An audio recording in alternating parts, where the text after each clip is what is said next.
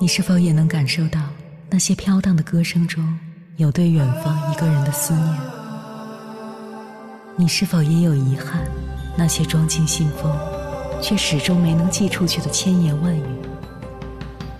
你是否也走过从南到北那漫长的路？遇见，也错过那东来西去的人。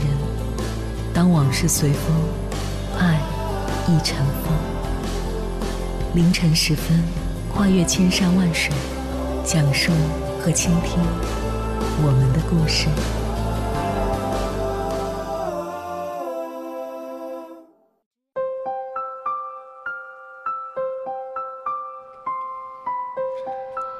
欢迎回来，各位夜行者，这里是正在直播的中国交通广播，千山万水只为你。深夜不孤单，我是迎波，绰号鸭先生。我要以黑夜为翅膀，带你在电波中自在飞翔。麦家茅盾文学奖获得者，著名作家。可是谁能想到，一个在事业上如此成功的人，在面对儿子的青春期时，却一败涂地。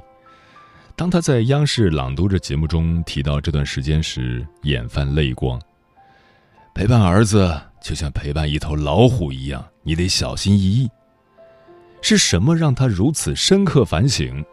事情是这样的：那年儿子读初二，有一天儿子突然关上房门，绝不允许任何人进入他的房间，只有吃饭和上厕所才会走出房间。他的内心似乎充满一种莫名的愤怒，不愿意与父母交流，更是与父母冲突不断。这扇门一关，就是整整三年。门里与门外隔开的是父母与子女，那是两个世界。卖家叹息道：“青春期来了，就是鬼敲门。”三年后，十八岁的儿子离家远行出国读书，这三年，卖家不知道自己是怎么熬过来的。他说：“你永远处在被动方。”虽然最终挺过去了，但至今他依然不知道孩子当年叛逆的原因。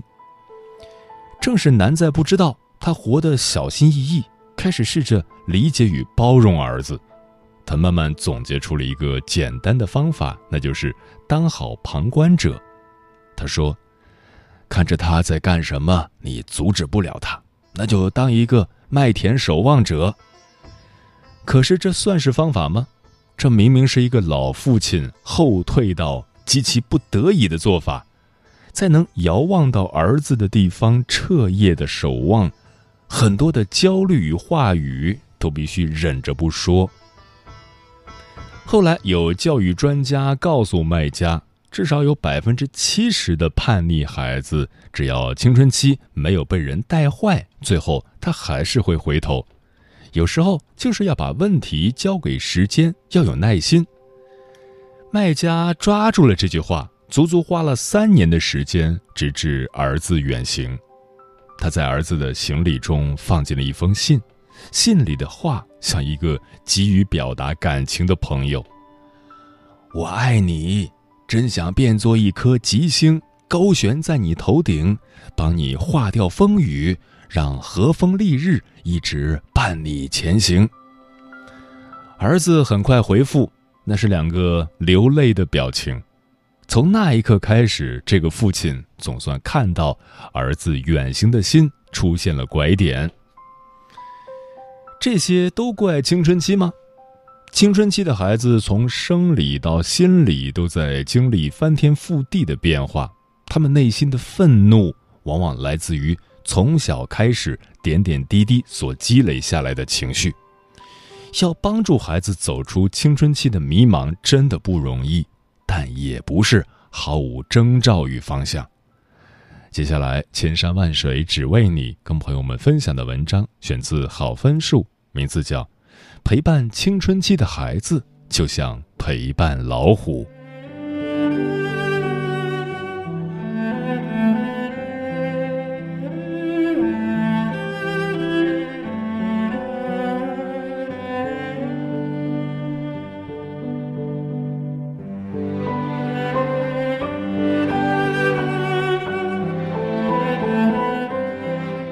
青春是个永恒的话题，而青春期却被称作人生的疾风暴雨时期。父母看到青春期孩子如临大敌，老师遇到青春期孩子头疼不已，孩子们自己到了青春期，则需要面临四面八方的战斗，这一切都在诉说着青春期的不容易。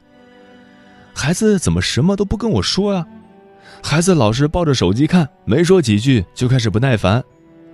孩子很沉默，回到家就躲在房间里不出来。孩子老是跟父母顶嘴，喜欢对着干。环顾四周，发现家有青春期孩子的父母们常常为此苦恼不已，无计可施。甚至有这样的说法：陪伴青春期的孩子，就像陪伴老虎。面对老虎，消极的父母顺其自然，积极的父母创造自然。学会和青春期孩子轻松有爱的相处，是家长的一门必修课。但在此之前，我们需要弄清楚青春期的孩子到底怎么了。青春期处在从童年到成年的过渡期，每个青少年的内心都有一个孩子和成年人，他们像钟摆一样从一边到另一边，这种情况有时很难处理。正如一位家长所说。你永远不知道该如何是好。这一刻，他们还在兴高采烈；下一刻，就会情绪低落。其实，这与青少年脑发育有着很大的关系。青春期大脑经历巨大的变化，信息加工能力更强，能更快、更有效地接收外界信息。大脑主要有两个区域发挥重要作用，一个区域负责思考、计划和解决问题。另一个区域负责情绪、感觉和觉醒。要命的是，这两个区域发展不同步。负责情绪和感觉的区域发育速度通常比负责理性的区域要快，导致青少年容易感情用事，并且不容易感知一些危险行为。不可否认，青春期的孩子独立和自我意识增强，常常表现出一些不同于其他年龄段的特征。他们的内心矛盾而摇摆不定，对自己的形象很难满意，特别在意个人隐私，而且很容易以自我为中心。但叛逆不是青春期的标配，孩子变得越来越难相处，父母也要从自身找原因。而我们常常会存在这样两个误区：误区一，孩子是从青春期开始叛逆的。一般来说，孩子和家长之间的战争早就开始了，只不过在之前的战争中，孩子总是那个输的人，因为在孩子小的时候，我们要制服他比较容易，无论是责备、打骂、控制等各种方式，对孩子都会有用。孩子都会被打败，因为玩手机被打过，因为和同学闹矛盾被骂过，因为做作业慢被凶过，因为成绩差被贬低过，这些几乎贯穿了很多孩子的童年。很多家长在漫长的岁月里都觉得这些方式是管用的，结果孩子到了青春期之前治他的方法居然没用了，家长们很不适应。他们发现已经赢不了孩子了。其实孩子一直都想听自己的，想自己拿主意。青春期只是他变得有能力了，他的小胳膊小腿长得结实了，有力量了，他有能力对抗而已。误区二：叛逆的孩子是矛盾发生的根源。孩子没有变得叛逆，他只是在成长。进入他的高速发展期，他会比以前更有力量、有想法，也会比以前更喜欢尝试。这是一个自然的过程，就像春天的小芽，到了夏天就会开始变得生机勃发。可是很多家长都希望孩子还和以前一样，是那个听话、懂事、好管理的小人儿。如果孩子做不到，那么家长会想出一千种方式让孩子不好过。我记得有个学生跟我吐槽过他的爸妈让他不好过的种种方式。我妈很坏，我喜欢做的事情，我妈几乎都不让做。反正她总有一套她的标准，除非按她的标准来，否则她就各种难为人。我就搞不懂为什么回家不能先歇会儿，必须先写作业？为啥早上起来必须背英语，不能做数学？我妈说我总是跟他对着干，客观的说，是他喜欢跟我对着干。学习本来就很吃力，他还整天找我的麻烦，应付学习够累的了，还要应付他。我听了无奈的笑了，想起一句话：青春期不是孩子变得叛逆了，是家长变得叛逆了，因为总是要跟孩子作对，所以我们要搞明白，青春期叛逆这个东西并不是天然存在的，出现问题的还是我们和孩子的相处方式。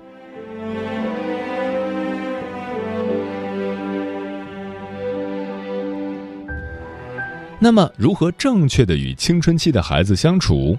首先，一定要避免以下这些聊天方式。各位家长也可以做一个自查：一、目的性太强。很多家长跟孩子聊天时，最后往往变成了说教。比如，家长问：“今天在学校待的怎么样啊？”孩子答：“今天学了好多新知识呢。”家长说。学新知识就对了，要多学知识，不然以后就只能搬砖。孩子无言以对。家长问：“今天过得开心吗？”孩子答：“嗯，今天认识了一个新朋友，我们特别聊得来。”家长说：“交朋友可以，但不能经常一起玩啊，先把学习搞好了再说。”孩子无言以对。你看，聊什么都能聊到学习上。本来孩子还想跟你分享一下的，到最后往往无语的收场了。其实家长这种带有目的性的聊天，只是他们单方面的一种灌输罢了。告诉孩子要好好学习，这种方式往往不需要花费家长太多时间去思考和组织语言，是最简单省事儿的。但这种聊天方式所达到的效果是微乎其微的。二审问式的让孩子汇报。很多家长在去学校接孩子放学时，一路上不断的询问孩子今天在学校的情况，每天都这样问，似乎形成一个模式，而长此以往，孩子的回答也开始模式化。嗯，不错，还可以，挺好的。这样应付的回答，家长是得不到任何有效的信息的。如果家长一个劲儿的不停问，那孩子恐怕早就烦，忍不住发脾气了，更别提好好聊天了。三，别以为自己会聊天面对一个完全不按套路出牌的对手，家长们是很容易把天儿聊死的。比如，孩子说：“妈妈，我想跟你说个事儿。”孩子主动发起了聊天信号，妈妈回：“说。”有点不耐烦，孩子说。妈，我想买一双球鞋。妈妈回：“买什么买？不是有那么多鞋吗？”孩子说：“就给我买一双吧。”妈妈回：“不买，赶紧做作业去。”孩子说：“哼，你不买，我就不做作业。”这样不仅把天儿聊死了，还激起了孩子和家长之间的矛盾，何苦呢？如果妈妈能在孩子提出要求时进一步询问孩子原因，比如。妈妈回：“为什么突然要买球鞋呀？”孩子说：“因为我们学校要举办校运会了，我要参加比赛。”妈妈问：“那你准备参加什么比赛呢？”孩子说：“我想参加足球赛。”还有你知道吗，妈妈？今天老师还夸我跑步跑得快，建议我加入校田径队呢。看，如果你能静下心来接受孩子沟通的信号，孩子能跟你说的还有好多好多。所以，如果孩子找你沟通时，你刚好在忙着，那么宁愿让孩子等一会儿，也不要着急应付孩子。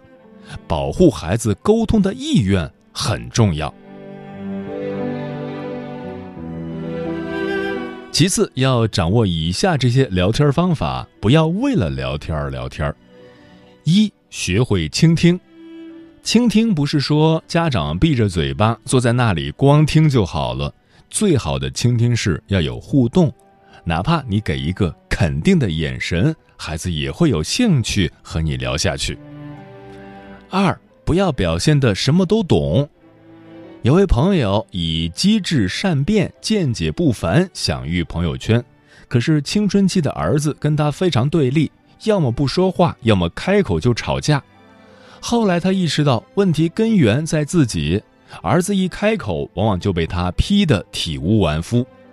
他把自己的这种沟通方式称为“大树底下不长草”。不是他的看法不对不好，儿子才不要听。恰恰因为他太对了，太能了，让儿子显得很瓜。结果儿子就懒得在他面前说什么了。三挑好时间，聊天也不是随时随地就能聊的。比如孩子正在专心致志的看电视、玩手机时，家长突然凑过来要聊天，换位思考一下，谁都不愿意被打扰啊。那结果肯定是敷衍了事，所以聊天时尽量在大家都心平气和，而且没什么要紧事儿的时候。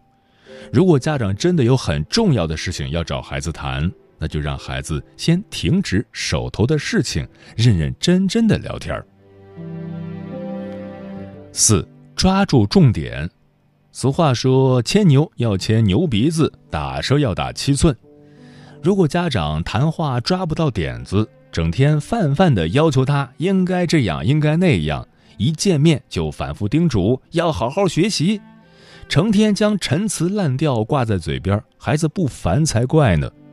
反之，如果家长平时多观察，积极的与老师沟通，了解一些真实的具体情况，那么一旦谈话，某年某月某日某时某地某事。内容确凿具体，孩子一下子就被点中穴位，知道你在真正的关注他，也不会狡辩托辞了。再继续谈下去，效果会截然不同。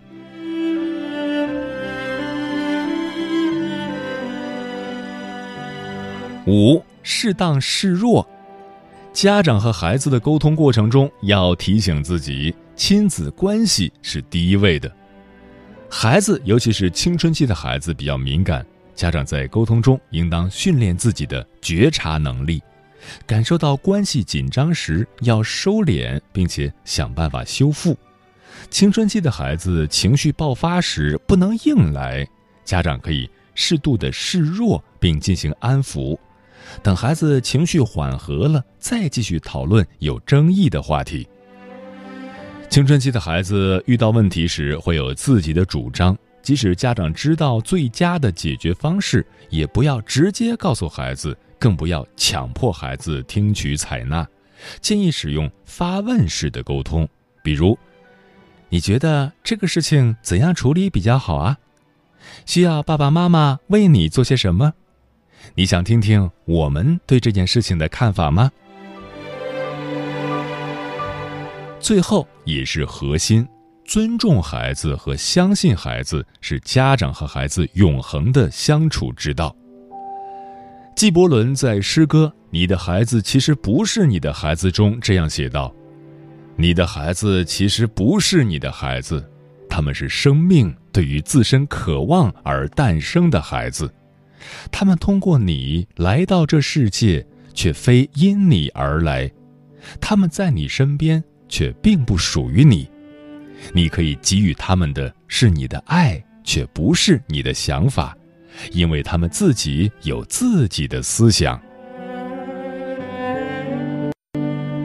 近些年来，大家越来越意识到说话之道的重要性，作为家长也要学学与孩子沟通时的说话之道。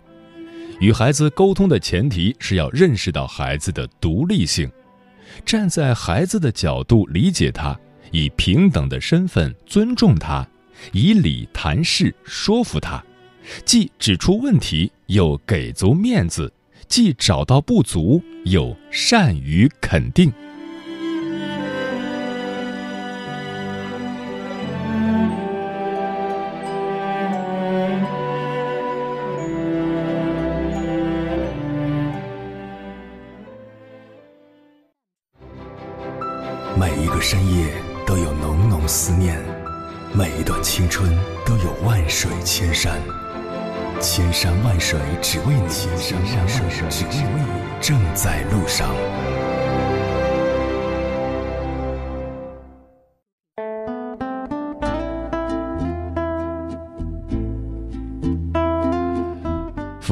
如何与青春期的孩子相处呢？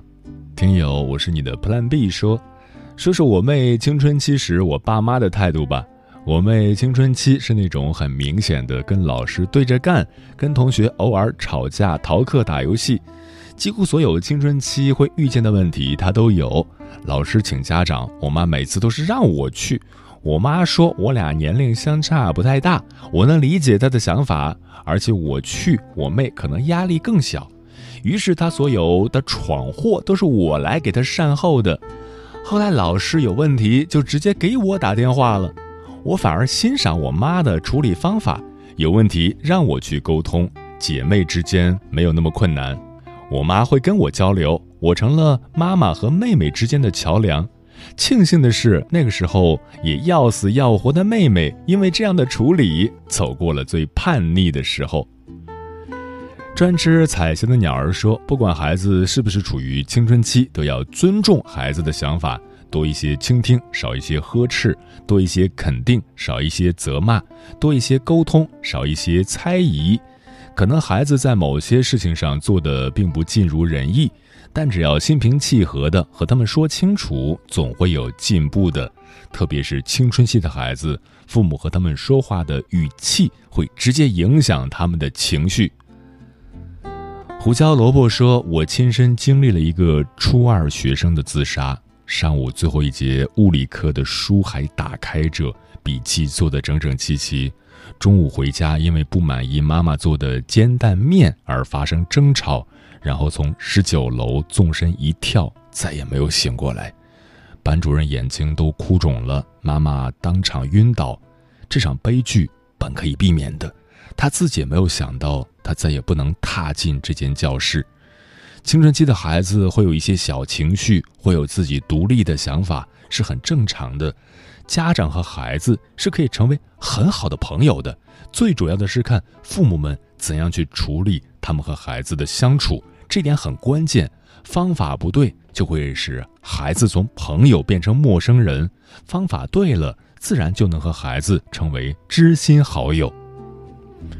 无为而为即可为，说青春期的孩子更敏感，家长在交流的时候语气要平和，要注意沟通的方式，采用旁敲侧击和引导式，可能更容易沟通。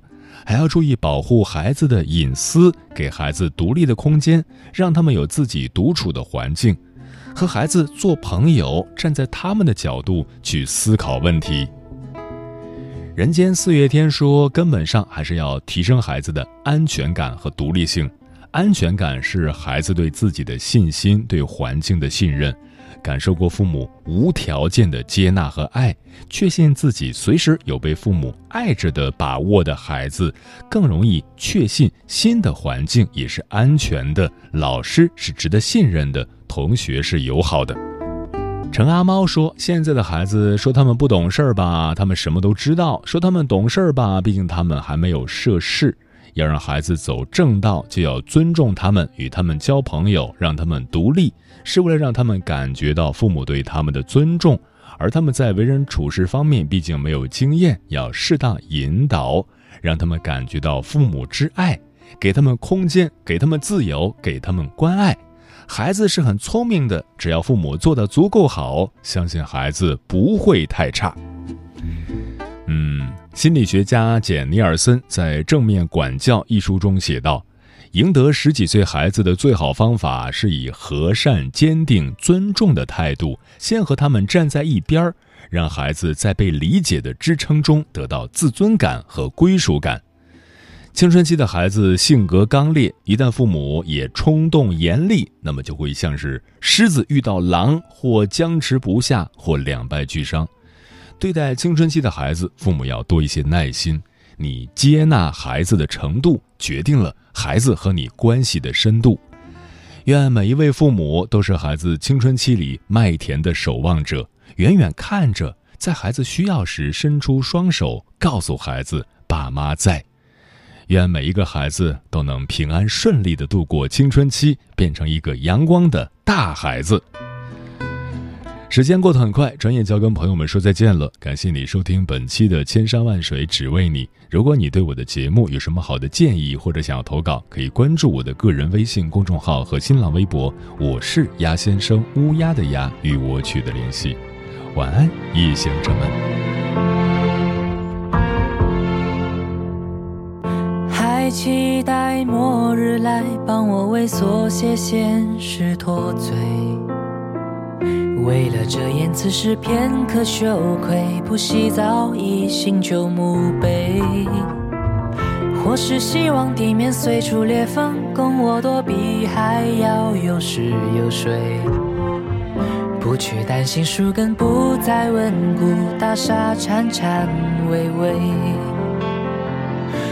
孩子气，心肠很快消退，才感慨懦弱比勇敢珍贵。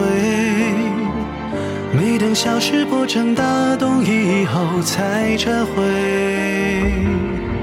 可心中经过几番火山相雷，也在睡梦中狼狈涌过洪水。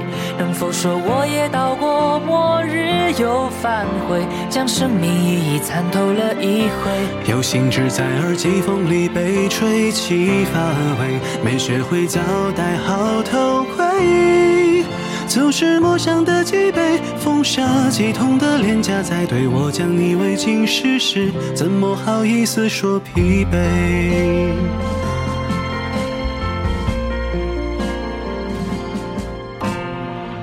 别让幸运小孩到二十岁才偶遇到美。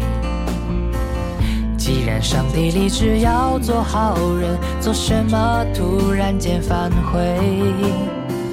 庆幸有座城墙挡住你，会让我赶紧度过天真年岁。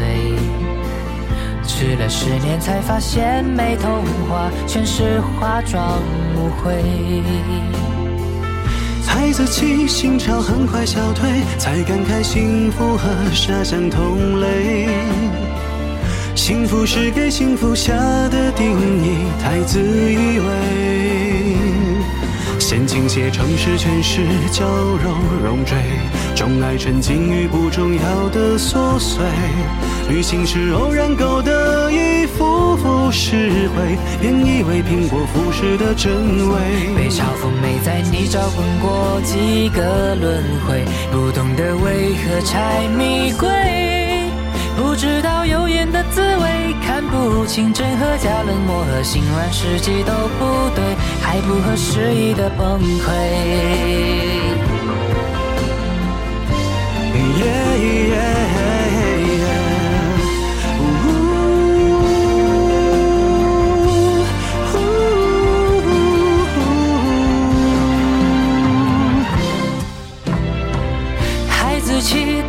这个年岁，透明的像地毯，上加翡翠，天然也被当作一种虚伪，没人消费。无人愿末日降临为我结尾，明白无谓的幻想填不包围，早一点跳入巨浪，学会了浮沉，能游到上游少排一点队。早已知道危险的动物人人自危，更能体会温暖安慰。潮中曾和谁依偎，也别强求他人改变了轨迹，迎合你品味，别奢求他日能再会。有那么多路要人走，迷路了好久才找到那一条是自己的路，才找到了自己是，才找到了自己是谁。